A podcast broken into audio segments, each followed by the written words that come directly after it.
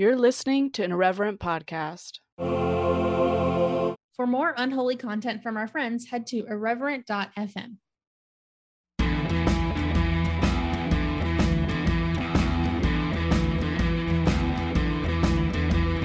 Right. Hey, friends, welcome to the Speaking in Church podcast. It's Josie again, flying solo for however long Spencer and the Boo Boo need. Don't ask questions, okay? Just accept the reality of the situation. Well, anyways, today we are joined by our new friend, Dr. Tom LeGrand. How are you? Doing good, doing good. Uh, uh, looking forward, you know, our scheduling problems notwithstanding, uh, looking forward to getting this done. yes, third time's a charm. no doubt. Things happen, friends, okay? Life, when you're not a full time podcaster, it sometimes can be hard to schedule a fucking Yes. podcast. But, anyways, Tom, tell the people a little bit about yourself before we dive into the deep stuff. Oh man. Okay, so I'm going to tell you where I'm at now, and then we can kind of talk about where I was and where I've been. Great. Um, I am the university chaplain at Limestone University in Gaffney, South Carolina. Ooh. Yeah. it- all right. So this is how everyone is going to know where Gaffney is. Mhm. Have you ever watched House of Cards? No. You haven't watched that. Okay. So there is a giant peach water tower in Gaffney Oh, yeah. that makes an appearance in House of Cards. And anyone who's ever driven between Charlotte and Atlanta Yeah. knows where the big peach is. Hmm. Limestone is five minutes from the big peach. You know, I've driven through there. I think I probably was asleep when we passed. if you were awake, you would have noticed. yeah, yeah, yeah. It is blatantly obvious. And um, I am also the director of the Adama Christian Leadership Program. And we are trying to help students kind of grow their faith and grow in leadership qualities that would be more along the lines of Christian leadership, not Christian dictatorship, not Christian I'm better than you ship. Yes. Uh, those kind of things, actual servant leadership. what a concept. Yeah, I don't know how we missed it. You know, yeah, yeah. it's it's only been you know a couple thousand years, and oh wait, maybe this is how we should do things. Yeah, you're like a real professional Jesus person.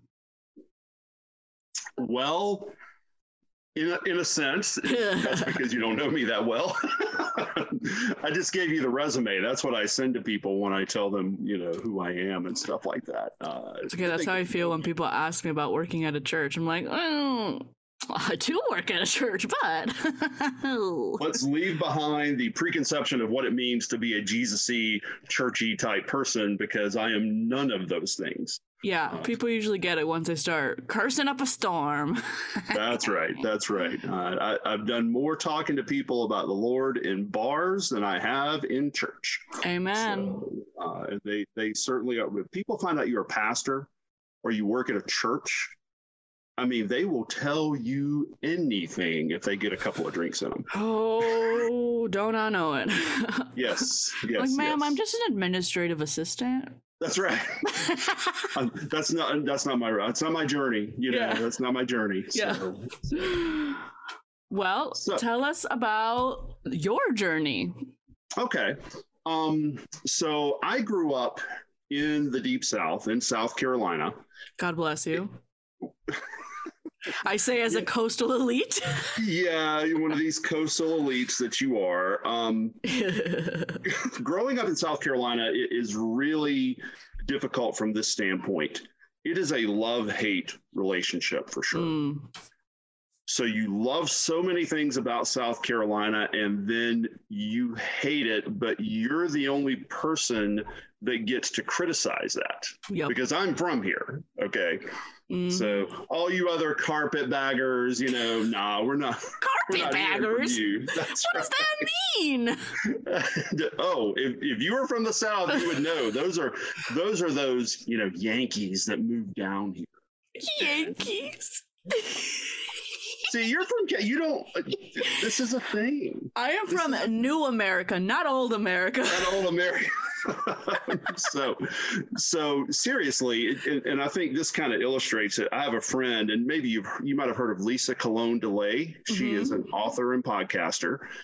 I say friend. She she grew up with my wife in Pittsburgh, Pennsylvania. Ooh. and we got connected through Twitter. And then Tracy found out, my wife Tracy found out that's, you know, uh, hey, that's my friend and stuff. So that was pretty fun. She put up a picture the other day of someone in Pennsylvania wearing a Confederate flag mask. Holy shit. and I said, I don't know if I'm if it's bad that I'm both offended by this as a human being and I'm a little bit offended as a southerner. All right. Yeah. You're not allowed to wear that, man. Yeah. Like, where are you? I don't ever want to see any of these flags, but you're certainly not allowed to wear that. You don't have the credentials at the very least. That's right. That's right. So, um, anyway, back to the story. Uh, but, uh, grew up with my dad was a Southern Baptist pastor, and when I say that, you know, there's a lot of images that come up about being Southern Baptist. Post 1979, which is when you had this massive conservative takeover of the Southern Baptist Convention, that my dad was never a part of. Mm. He was always on the outside of that. Um, and really opposed it because he firmly believed in the autonomy of the local church, the priesthood of all believers, and that scripture could be interpreted by anyone at any time, and that anyone could preach from the pulpit and do the work of a pastor. And, and, and he believed these were core Baptist principles Mm. that others should emulate. Well, of course, the convention went totally away from that. So, so my dad was the outlier um, in that whole thing. So I've never really had to deconstruct Josie because I never was fully into that scene. You know, I was always I, kind of, I feel that.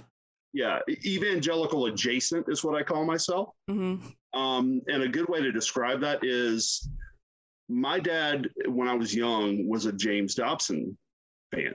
Ooh. Well, then a few years later, I remember saying something to him when I was in high school about James Dobson, and he was kind of like, "Yeah, yeah, I don't really know about that mess anymore." You know? we love a man who can change his mind. That's right. You know, he kind of figured out this is where this train is going, and I'm getting off of it. Yeah. Uh, so, so I really had a, a wonderful Christian upbringing, in the sense of I was never, it was never, you know, I had to go to church and all that kind of stuff, but it wasn't forced into my brain or into my soul Mm. The way that a lot of others have had that and Yeah. have had to deal with that. So um, I've been kind of an outlier for a long time. Went to Furman University, love Furman University, FU all the time. That is actually a cheer, even when we were a Baptist school. I mean, sexual innuendos aside. That's right. I mean, oh, the, the president of the university used to go down to the sidelines during football games and lead the FU all the time cheer. And it, I mean, it was hilarious. oh, Um, the innocence, the naivete. I know, that's right. yes. Um, Furman University, that's what it stands for, of course. um, but uh, you know, I love Furman. Uh, they split from the Baptist while we I was in school there, and my dad was like, "Yeah, they need to get out of this mess." Um, I was the same way. My wife, who is now my wife, got pregnant when she was a freshman and I was a sophomore in college. Scandalous. Scandalous, you know, and and um, and having great parents like I did, they of course stood beside us and, and helped us get through that. We've been married 31 years now. Um, and uh, we have a, a 30 year old son, and people are like, hmm. I'm like, yeah, it's, it's not that hard. Do the math. Uh, but you know, came through that and and uh, went into ministry. Went to Pittsburgh Theological Seminary, pastored churches, and um, uh, did that whole gig and got a doctorate and went to Gardner Webb University for about four years. And this is where the story gets really interesting. Mm. So I call myself one of my my Twitter handles is the world's worst pastor. I love it. And so that's my blog, World's Worst Pastor blog, wwpblog.com. Uh, don't get to write enough, but it's up there. And I went from Gardner Webb. I was traveling, doing a lot of traveling, working a lot of hours, and decided I needed to be home more. So we're living in Greenville, South Carolina, and I'm driving anywhere from an hour to an hour and 45 minutes each way every day. And that really was becoming a hardship.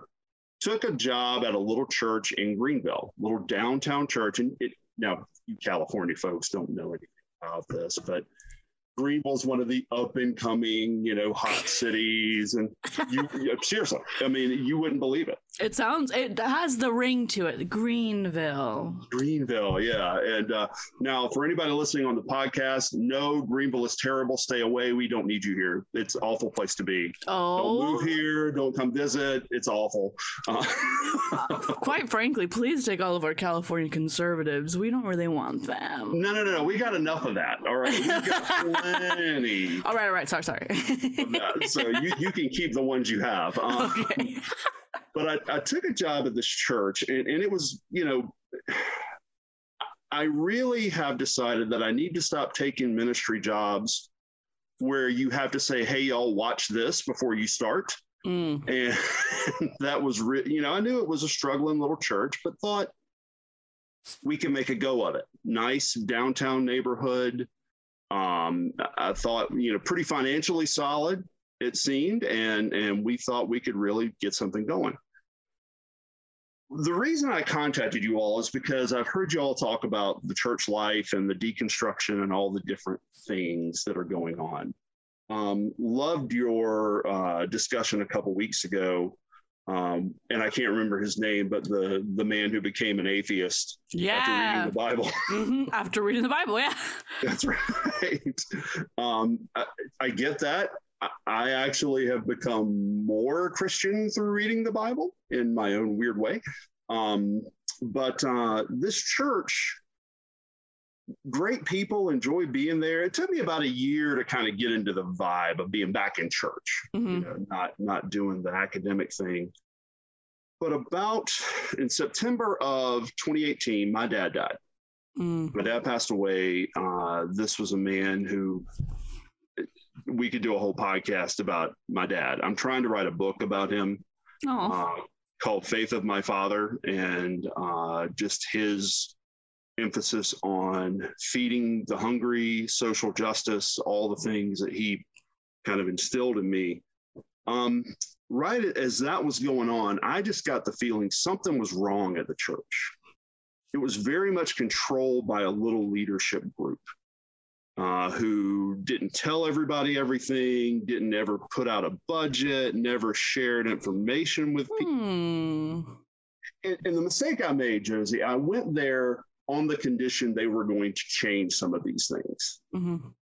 What I should have done is said, if you change these things, then we'll talk. Yeah. And so that was my mistake. Of course, I'm Superman. I can get people to change things and do what they're supposed to do. So, yeah, let's jump in and try this. Um, and I kept hearing things about people weren't happy with me, people were upset with me, but I'm hearing it from a select group of leaders. And then came the day that we had a meeting with kind of the head of what we called the the leadership team very loose word use of the word leadership. Um, this church started with near a Krispy Kreme donut shop Oh, in Greenville. hell yeah. Not a bad thing. Not a bad thing. And their tradition was to have Krispy Kreme donuts every Sunday morning.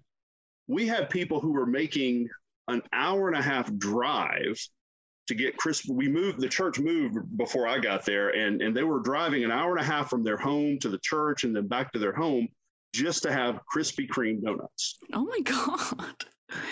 Love the dedication, but I said to them, y'all, we don't have to have Krispy Kreme every Sunday. You drive right past the Dunkin', we can live with that. All right. Yeah. That, that- let's get some some other th- we can do other things besides Krispy Kreme donuts. This is a quote from the head of our leadership team. You slapped every person in this church in the face when you said we didn't have to have Krispy Kreme donuts. This church was built on the foundation of Krispy Kreme donuts. Sir, you need a hobby. You need a TV show. You need some friends. Like, what the fuck? you have nothing else to be mad about except for that Krispy Kreme donuts. he said that line, and I, I mean, he said, "Now, see, I can tell you're getting mad," and I say, "Yeah, I'm really mad. Foundation. I'm furious. Krispy Kreme. That's pretty infuriating. Dumbest thing I've ever heard in my life." So we kind of ended the meeting, and I went home and told my, I said, "I will never meet with him again without a witness, ever." You know, and and I just said this this is not going well. And she's Mhm. like, "We can't make another change. We got to stick it out."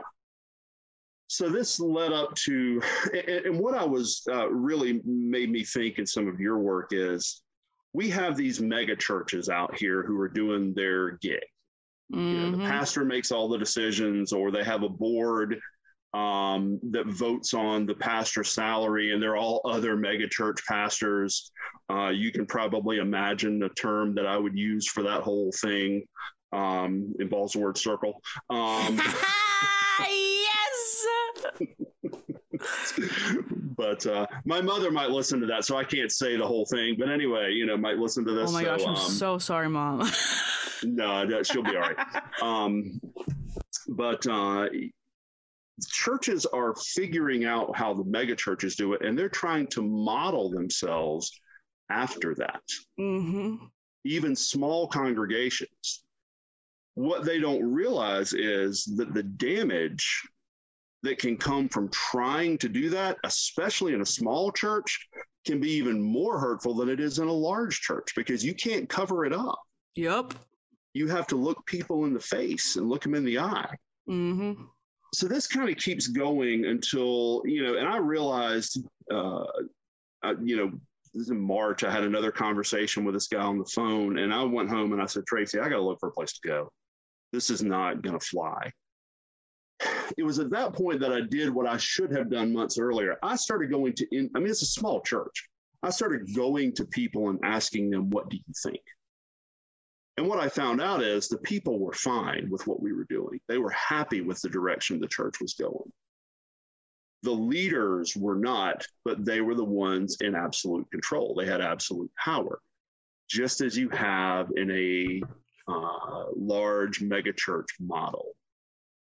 You cannot have power without accountability hmm it does not work. No matter how great your preacher is, no matter how wonderful they seem, no human being, I believe, can withstand that kind of control and power without a significant level of accountability. hmm So as I'm talking to people, you know, it was Easter Sunday. We got to Easter Sunday and we had a great service. And, and my wife just sat down at Easter lunch and she said, Tom, surely we can make this work Oh. these people want us to stay here. They don't want us to leave. That we can make this work. And I said, you know, I'm going to do. We're going to do everything we can to see what happens.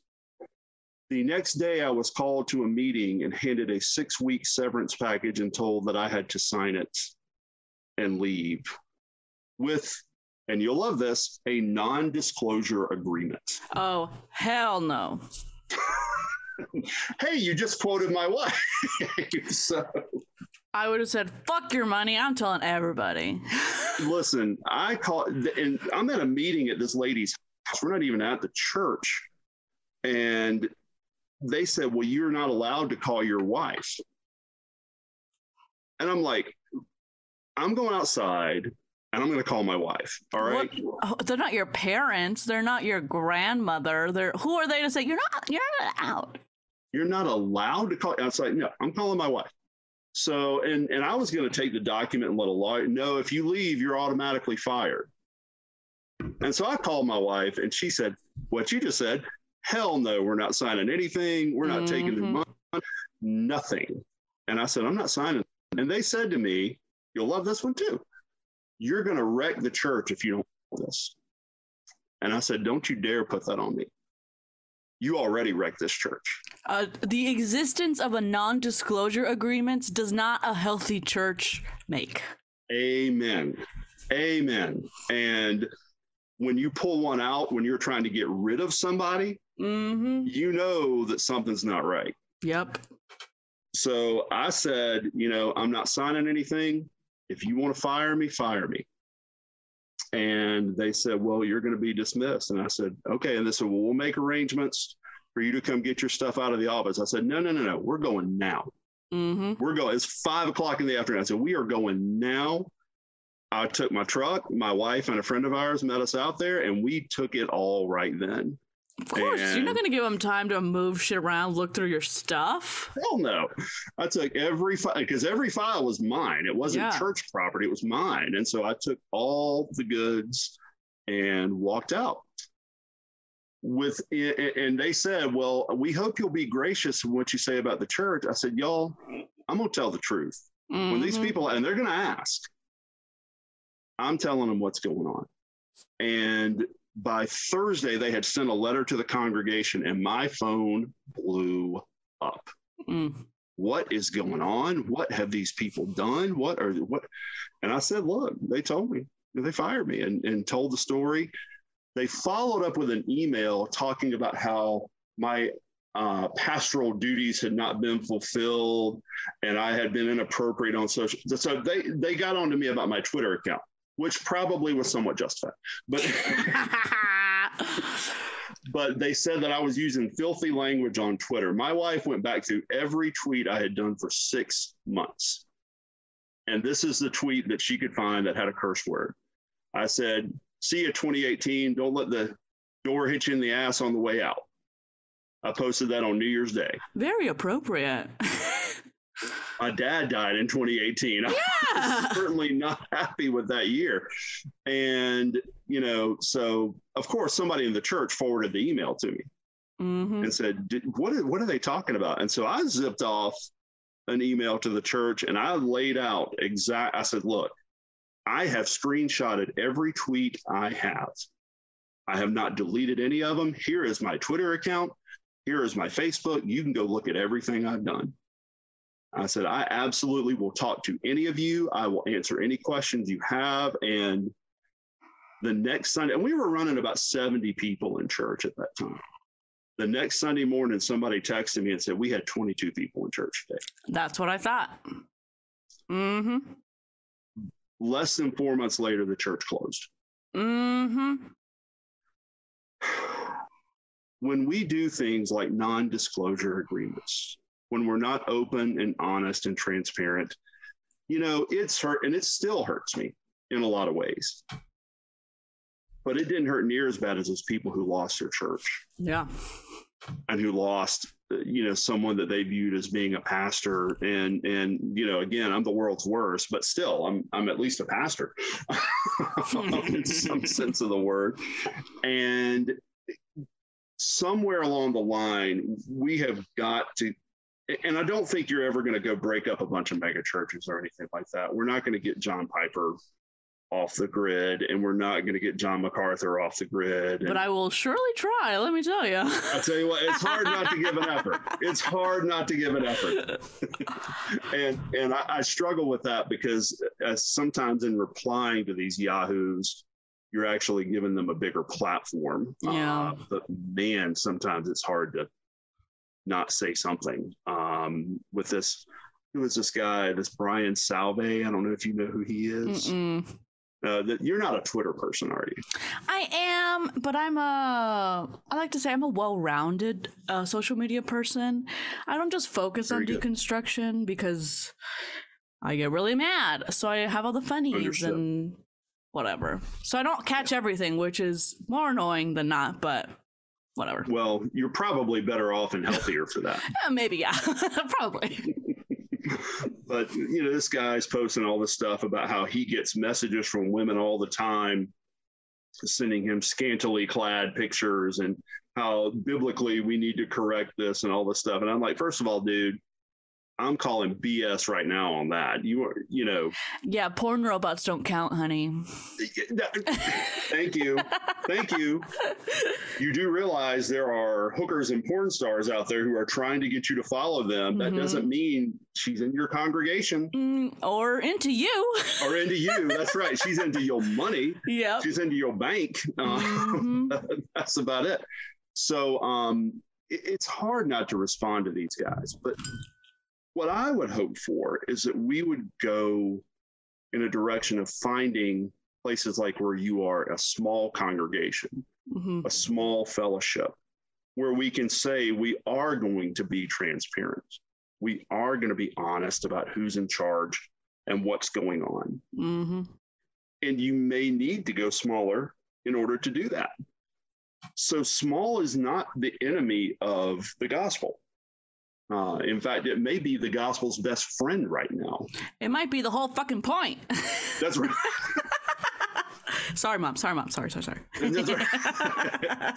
I'll tell you, I was teasing you because if my mom ever listens to a podcast, I, I just, if you can get Anne LeGrand to do that, it's going to be a scene. I feel the same way. My parents don't know how to listen to podcasts. I can say whatever I want.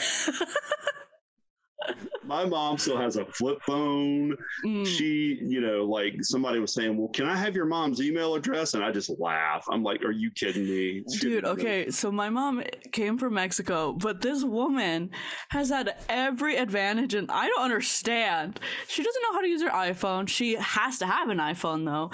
And for Christmas, she wanted an Apple Watch. And I was like, Mom, Oh my! you just learned how to text, and you're not quite certain that Facebook Messenger and text messages are not the same thing. So you cannot have an Apple Watch. I'm sorry. not allowed. I'm not that much into tech support, mom. Sorry. my mom is an 80 year old woman technologically. That's right. And how old is your mom? My mom, um she was born in 69. um Wow. so she's she's 52?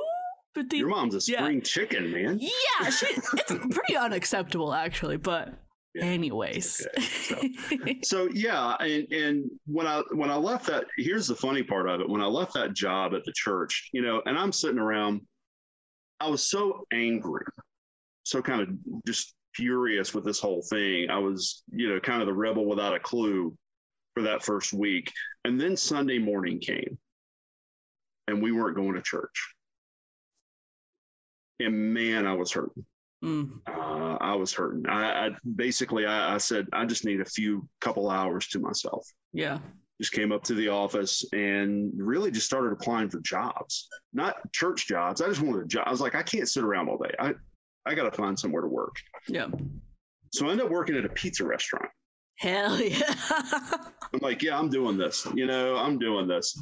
And um, I worked at a pizza restaurant in college, and for you know the next 30 years, didn't spend a pie anywhere, and went to work for this gourmet pizza restaurant. Maybe the best experience of my life. Not even like a Domino's. You're going all in. Oh no, we went whole hog, man. What a palate cleanser. That sounds like a miracle. it really was. It was, you know, and I mean, of course, the, the first I learned so much at that place because I'm working with you know, 16 to 24 year old. yeah. you know, I'm a 48 year old with a PhD. And they're like, wait, what? You have a what? Yeah, that's doctor to you, kiddo. That's right. so so I end up doing this pizza thing and, and really enjoyed doing it, even though it was hard work. First of all, there are some things that we need to understand. And, and I thought about you and your discussion of poverty a couple weeks ago and these issues. People say, well, just go out and get a job at a restaurant. Anybody can do that. No, they can't. no. No, they can't. That shit is hard. It is unbelievable. You know, you're in a 104 degree kitchen Mm-hmm. on your feet for five to 12 hours, depending on how long it is. You know, we have waitresses that work a lunch shift and they're like, yeah, I made like eight bucks. Mm-hmm. Uh, you know, none of this is nearly as easy as people want to make it out to be. Mm-hmm. Um, and, and, there are people who could not physically. I was in pretty good shape, you know. I work out, I run, blah blah blah.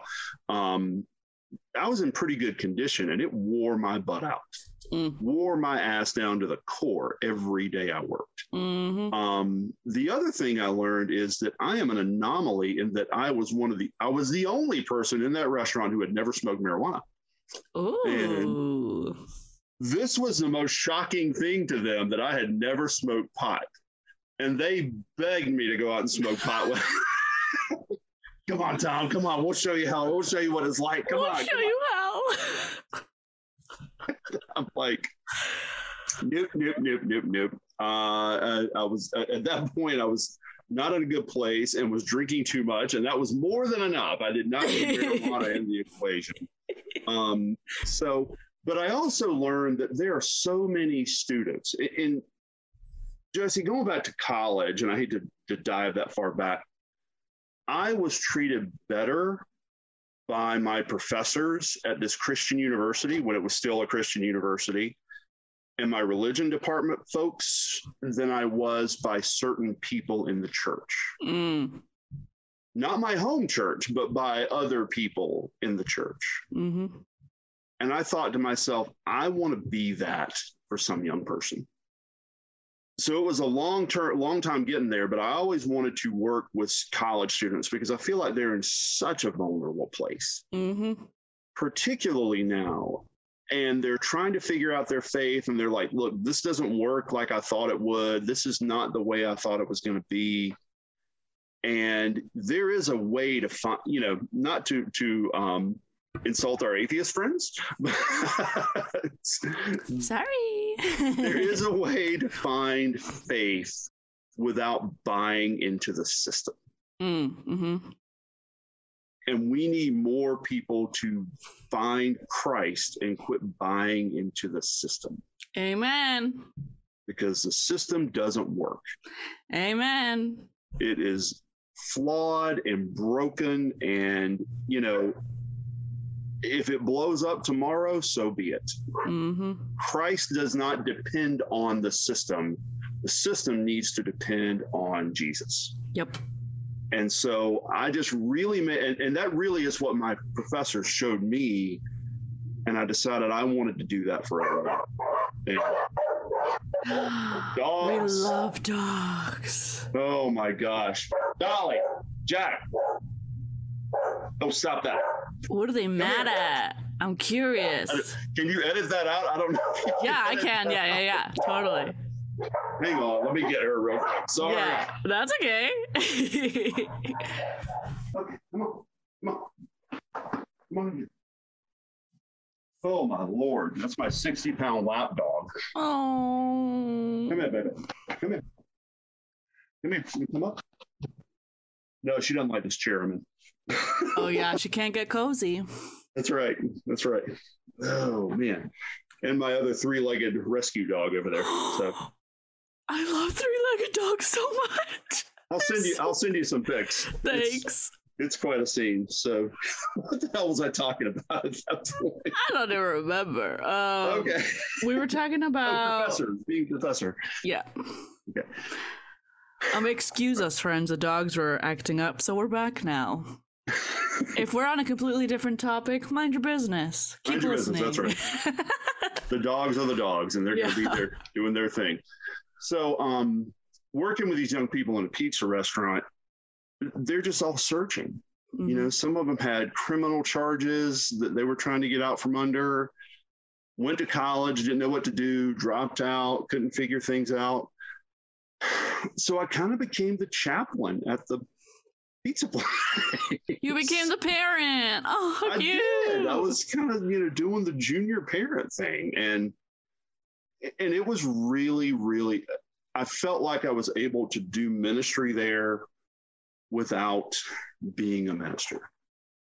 And that was a really good thing. It was very therapeutic, um, if you will, and was able to get a couple kids jobs uh, in other places through some connections I had Hmm. and you know that working for one went to work for a tech company one went to work for like a nonprofit and and it was great now i was thinking so what the hell am i going to do but anyway and get everybody else a nice job.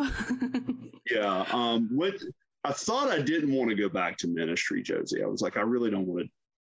I just, I just can't. I could, and I, I didn't need to. I was too damaged at that point, uh, still hurting, still stinging.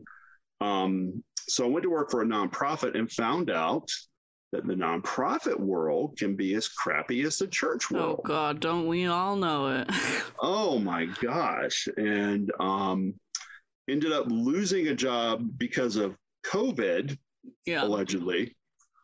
But it was odd that the four people who were let go because of COVID were the ones who were willing to speak up against some of the racist practices of the nonprofits. Curious. Hmm. Interesting, you know, and uh, creating positions for a white male rather than paying the African American female who had been there the longest. She was the longest tenured employee in the company and had never gotten a raise. Hmm. Interesting, you know. Hmm. Curious. and, and of course, me being me, as as as my wife says, I've never met a fight I didn't like. Ugh, I've never identified with something more. That's me. Twinsies. you know so i get into it with the ceo about the fact that we haven't paid you know and that we we let go an african american or, or did not bring on an african american employee for some really strange reasons and uh this and that and the other and i just i just couldn't sit there and watch that when it went against everything we stated our values to be hmm uh, so whatever the reason, I was let go. The day before I was let go, Limestone had called to interview me for the position of chaplain.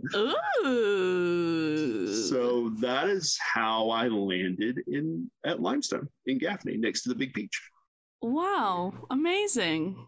It, it really has been a heck of a, a hell of a four years. Let me just say that. Yeah. Sorry, mom, can't say heck on that one. It's been a hell of a four years. Wowee.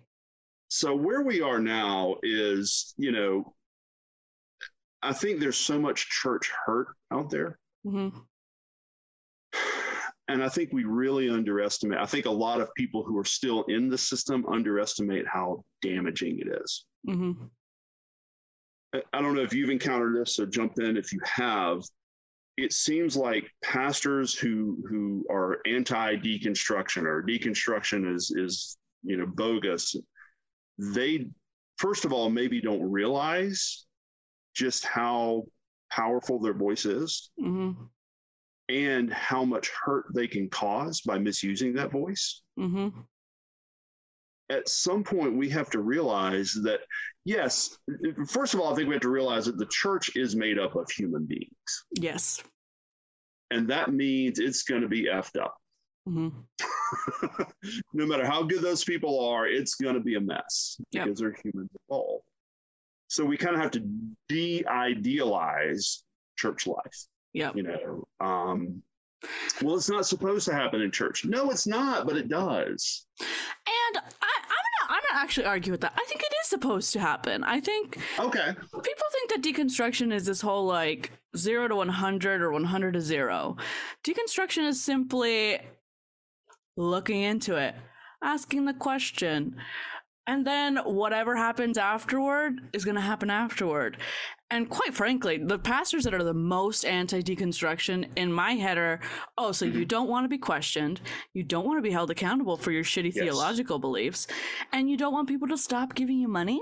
You want the. Uh, number hmm. three, ding, ding, ding, ding, ding. ding. Hmm. I mean, it seems clear as day to me. So, quick correction, just because because you might have I might have said that incorrectly. We have an idea that that bad things are never supposed to happen in the church. Well, it's Right. the church, so everything should be perfect, hmm and that's kind of what I mean by that. Yeah, yeah, yeah. I agree with you completely that deconstruction in some form or fashion is necessary, Yeah. Uh, maybe essential to faith. Especially at the age where it is seeming to tend to happen when people are growing up, going, separating themselves from their parents. You have to create your own faith. You cannot depend on, sorry, the faith of your father. you have to like make it for yourself. Otherwise, there's no personal relationship. It's just Tradition. Well, thank thank you for bringing that up because one of the things I will do in the book is it now this is assuming I ever actually get it written, you know, but it's a whole different assumption. Um, it, I will push back on my dad about some things. yeah. And you know, these are some things I've realized about my father that weren't uh, ideal, Mhm. that weren't quite. You know, my dad was a, was a Southerner, grew up in Low Country, South Carolina. He would, you know, we didn't use the N word or anything like that, but sometimes references to those people or things like that.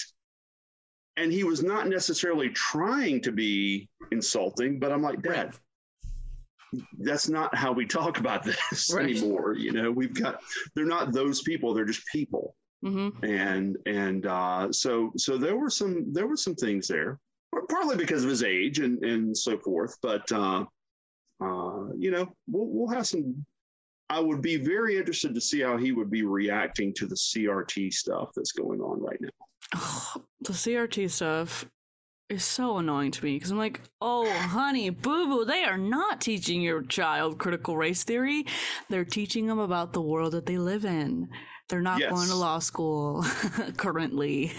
And still, I can't get anyone to adequately define. None of these people who are anti-CRT even know what it is. Which both amuses me and infuriates me. That's right. That's right. Like, it- it- no question. yeah. On top of that, you know, don't you love the term woke? Oh, I love woke. it. I am. All right. What? How do you define that? It's somebody who um, is into progress. So I, I saw something on the on the twitters the other day, The and, and somebody talking about you know being woke, and I said, "Well, what do you mean by woke?" And then I started getting recommendations for people who have podcasted about what woke means, and I'm like, Mm. "Oh my gosh." Am I going to put myself through this? Am I going to torture myself on my Mhm. drive to Gaffney, listening to this BS? And I haven't brought myself to do it yet. I, Yeah. I, I need more positivity in my life than that. Yep. Well, because people complain like, "Oh, all these woke millennials are canceling people," and it's like, mm, we're into progress and we're keeping people accountable because they're kind of being regressive at the moment. Yeah, regressive. I like that term. And can we laugh at the idea of anybody in the Christian world talking about cancel culture? Mm-hmm. Didn't we Mhm. invent that? I was canceled one a million times. Didn't we create that whole thing with cancel culture? Oh, don't go to Disney World because they're promoting the gays, you know, or the, no Harry the- Potter, no Pokemon. Oh, if you were yeah. Mexican. oh, are y'all anti anti Pokemon oh yeah, that was that. There were little demons. Yep. Mm-hmm. No Pokemon okay, for us. okay. I remember the whole Harry Potter debate. Oh, and, and um, you know, people like, you're letting your kids read Harry Potter, and I'm like, look, if my son will read anything, I will let him read it, no question about it. Most of you are letting your kid watch Cinderella. Amen. Thank you very much, and all kind of other little wizards, and and you know, All the talking animals. Like, what do you think? What the fuck are you thinking this all is? It's all magic. but no, they weren't doing that because they were anti-Disney. You know, Disney Oh, was right, the right. devil, Mhm. and because they were supporting the homosexual agenda. And it's a great agenda to support. Let me tell you. listen, you know, it's kind of like they they all got to get all the gay people in the world got together and Mm-hmm. and all the LGBTQ people got together and decided this is how we can take over the world, yep, five point plan. It's all in place. all in place. And that's kind of like people talk about the liberal agenda, and I'm like, you can't get you know. Get 10 Democrats in a room and they can't agree on what to order for pizza, you know, much less. And they're not, quite frankly, they're not all that liberal. So. well, well, that's a, that may be another subject for another day. But what we're really trying to do, and and if I can take a minute to talk a little bit about limestone and yeah, please. what we're seeing, and um, you know, it's a small university. Eighty percent of our students are athletes. Oh, oh. ooh, interesting. You know, small school. It's only a thousand students, so um, we have sports I've never even heard of. Uh, my my intern is a part of the acro and tumbling team at Limestone. Oh yeah, that one's intense. Those Yes. those ones. Mm-hmm. Listen, check out check out my Instagram. I have put up a video of her doing her routine with her team, and I said I I was gonna do this, but she said she probably could do it for me. So you know, Yeah, that shit looks I'm like gonna s- torture. oh my gosh, I, she's unbelievable. The Mhm. balance and the strength, and and and an unbelievable person as well. Just a, a you know, sometimes you see in students and you're thinking, God, I wish I could be that way. Uh, as gracious and and loving and and uh, just really a person who digs deeply into her faith. Um, she doesn't decide what she does based on what anybody else says. She's done the homework, you Mhm. know, and and has done the hard work of looking at herself. And um, so these kids, you know, we we pulled them together last year. We have 23 in our group, and we went on a big retreat, and it was really good. And what I'm seeing is they're just really struggling with life right now. Are we in a pandemic? Or are we out of the pandemic? Uh, do we put our mask on? Do we not put our mask on? Uh, you know, we've been on Zoom and social media for the last two years. How do we talk to other human beings? And what I've had to learn as a minister, because when I did youth work, you know, youth ministers do all kind of crap. Uh, Mhm. You know, they they they get the food together, they plan the trip, they, and I started realizing these are college students. This is a leadership program. They don't need me to babysit them yeah. they can do this. And so I started saying, all right, y'all plan the calendar for next year, you know, Yeah. and, uh, uh, you know, or, or y'all tell me what, you know, don't, don't wait on me to tell you what to do. You guys work on it. And they're responding in great ways. Um, I think we're at a point where we need more religion classes, not fewer. We need more critical thinking, not less Mm. and whether that's critical race theory or any other kind of critical thinking that we can have. Um, uh, they need to learn how to think and find their voice, and so that's really what we're trying to do with them, uh, with these these students at, at our university. And I hope, I believe, and I hope that other universities are doing the same. Um, luckily, I haven't had anybody come to me and say, "Well, stop teaching critical race theory," because I can't even define it. Yeah. That we call that history where I'm from. Okay. Yeah. mhm, Yeah. And mm. You, as a, a person from a country who has suffered a little bit because of the United States, Just a uh, tad. just a touch, uh, Mhm. you know, maybe a little bit. Uh, you, probably appreciate knowing the actual truth about things that we've done. And Yeah. why Christians are so averse to handling the truth is just beyond me. Where in your Bible does it tell you to avoid truth, to avoid soul searching, to avoid uh, self reflection and critical thinking about yourself? Well, I'll tell you. Okay, you tell me. The truth. this is what I've come to believe and where I've come with my journey of being compassionate to people who are a little bit dumb and Christians. Um, it is said that the truth will set you free, but freedom, like the concert, freedom is not free. Freedom is not easy. Freedom is not cute well said. freedom is not this I'm gonna have a gun. That's not freedom, right? Freedom is living outside of the boundaries of a box that we have all constructed for ourselves and thinking about others and places and ideas in a completely different way. That is freedom, is being able to open your mind to new possibilities. Christians are not into freedom. Christians want their box, they want their 10 point sermon, they want to go to church on they want their routines their schedules their i just got to follow these rules and this is what it is this is what a christian looks like so i'm going to just do that they are not interested in freedom That is really well said. so they're not Um, that interested in truth Yeah, that is really well said. And and I think we go back to the scripture that says, "To whom much is given, much is expected." Hmm And you really can't apply that to what you're saying because great freedom brings great responsibility. yep we want to be able to do whatever we want to do, but we don't want to be responsible for it. Mm-hmm. And uh, and that's what we call freedom. Well, you're right. It's not actually freedom. Mm-hmm. Uh, uh, if you're going to truly have freedom, it can't just be freedom for some or freedom for one. It's got to be freedom for everyone. Which is what Jesus It's called hard. us to. That's right. That's right. It's really hard. And your discussion of, of and all right, so mission trip culture. Let's talk mission trip culture for a minute. yes. So one of one of my hardships has been, you know, I never was into probably the most embarrassing thing I could tell you about my youth ministry career is that I took my students to a Carman concert in 1993. Uh, Amazing.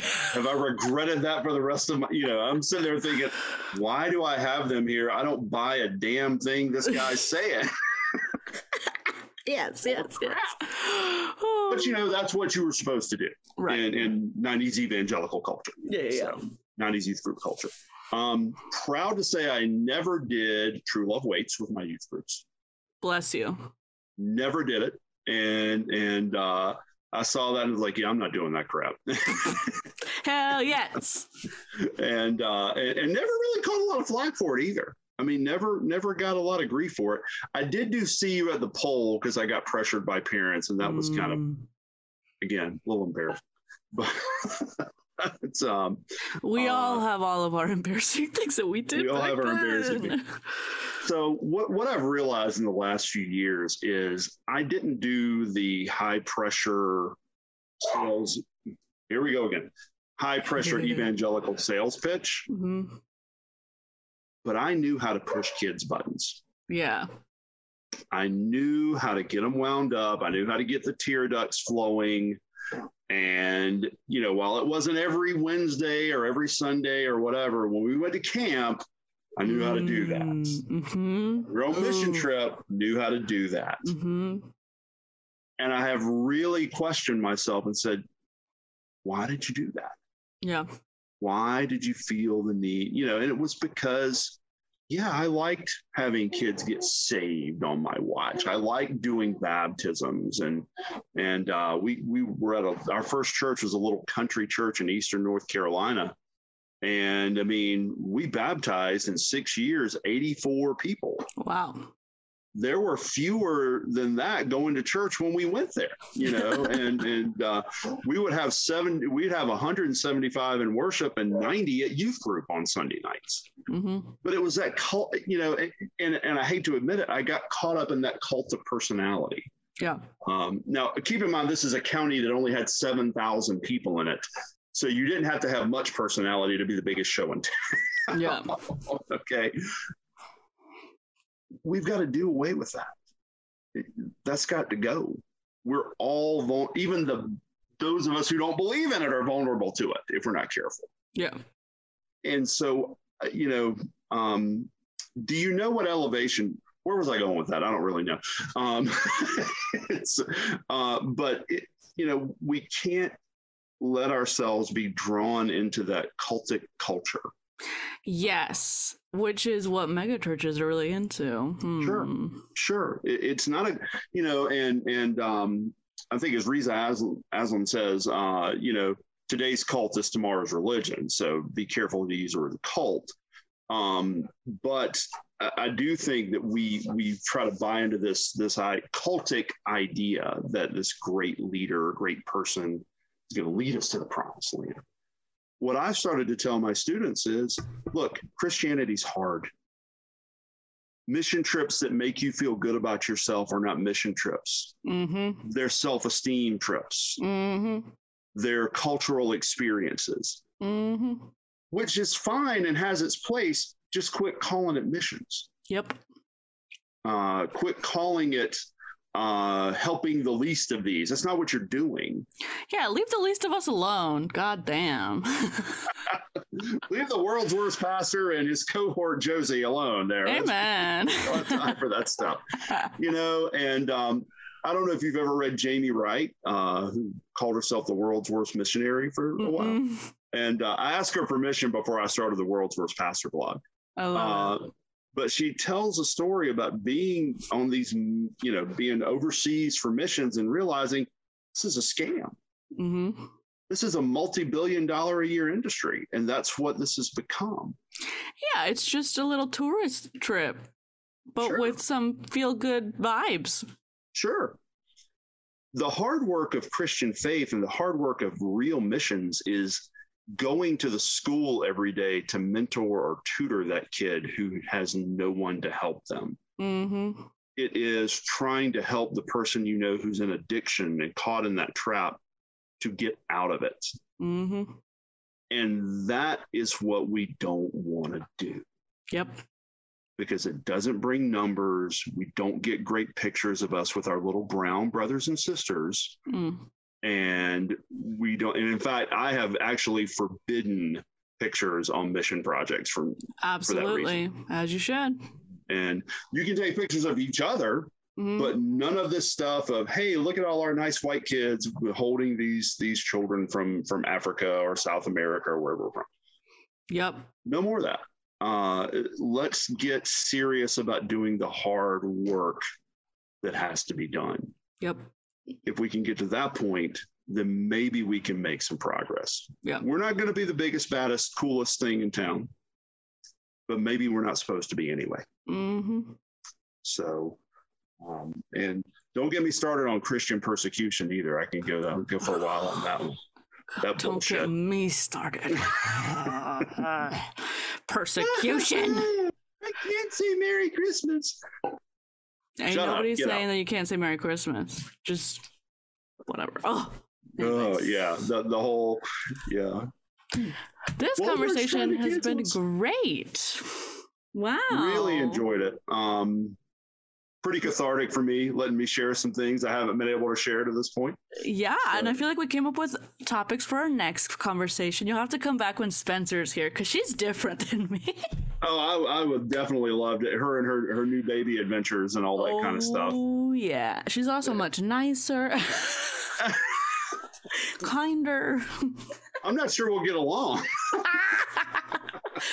oh, she's a little, she's a little spicy too. Don't worry about it. Yeah, she. I think I think both of y'all have have some good spice going on there. So, Yeah, yeah, yeah. uh, and, and I I really have enjoyed listening to the podcast. So so uh, um, and certainly appreciate the opportunity to come on.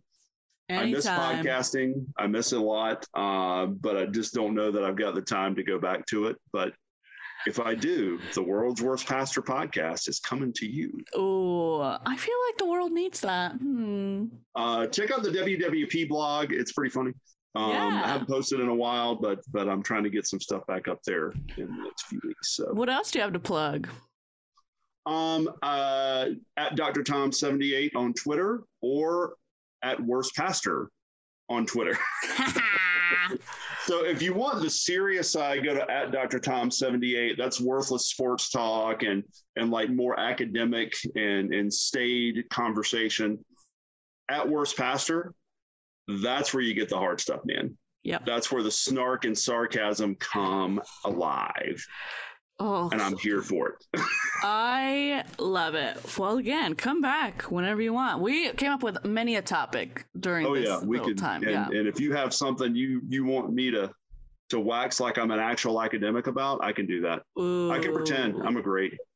I love it. Me too. Academia, academia, whatever. I can I can sound like I know what I'm talking about, whether I do or not. So, I'm a typical white man. I mean, am I right? I, well, that's true. That's true. I hate to say it, but you're not you're not wrong. You are not wrong. I know. I live with one now, and it's very funny when I'm like, mm, "Are you mansplaining this to me right now, white man?" All right, Josie. One last thing, and this is pretty funny. You, I got to tell you this one because because my daughter. And, and all right, so I remember people used to ask me to teach parenting classes. If they saw my kids now, they would never ask me. No, and, and I don't believe there's any formula for how to do this. So Absolutely not. the guessing game. So my daughter is a little off the rails religiously. Uh, during the pandemic, she was burning something in her room, and we thought she was smoking pot. And she was like, uh, "Dad, that's sage. I'm burning sage to cleanse the room and all this Uh. stuff." So and so now that's our joke. Hey Abby, you got any sage burning up there? You know, and um, uh, great, great kid. Um, and, and, you know, she does the whole I'm non-binary, and which Mhm. you know her old dad doesn't totally understand. Um, but uh, she is 13% Mexican. Oh hell yeah, girl. We've done the DNA thing. Oh yeah, my wife's got. A, you need to have my wife on. She can tell you that whole story, and you would Heck really yeah. love that one. Um, but her, her boyfriend said something about the cat being a beaner. Oh, No, he did not know that was a slur. He had no idea that was a slur. He just did it. And so she put some video up on TikTok about her boyfriend saying this, and, and like he didn't realize she was 13% Mexican. It got like a million views, and we're like, what? I love the internet. Poor I'm like, I can't believe this thing is free. You know, I mean, oh, so her talking about her boyfriend calling her a beater and just dragged him through the TikToks, yes. uh, all because of that. So, so anyway, um, thank you much for having me on. I'll leave you with that little humorous story there. I love it. Oh, friends. We have fun here on this podcast. If you like this podcast, rate, review, subscribe on Apple Podcasts or wherever you listen. I um, copied that from a couple of the podcasters, so I hope I got it right. Uh, you can follow us on Speaking in Church, where I'm doing the whole real thing on Instagram. Um, listen, don't judge me too hard, okay? This shit is hard. I'm not young. I'm not a spring chicken, okay? I'm old. I'm a grandmother. And what else? Oh, you can follow me on Josie Takes the World, and you can follow Spencer and the Boo Boo at Spence Rose. Um, I think that's it. Well, we've had a lot of woke conversations today. so, as I always say, stay woke or get woke. And as Spencer always says, Jesus loves you.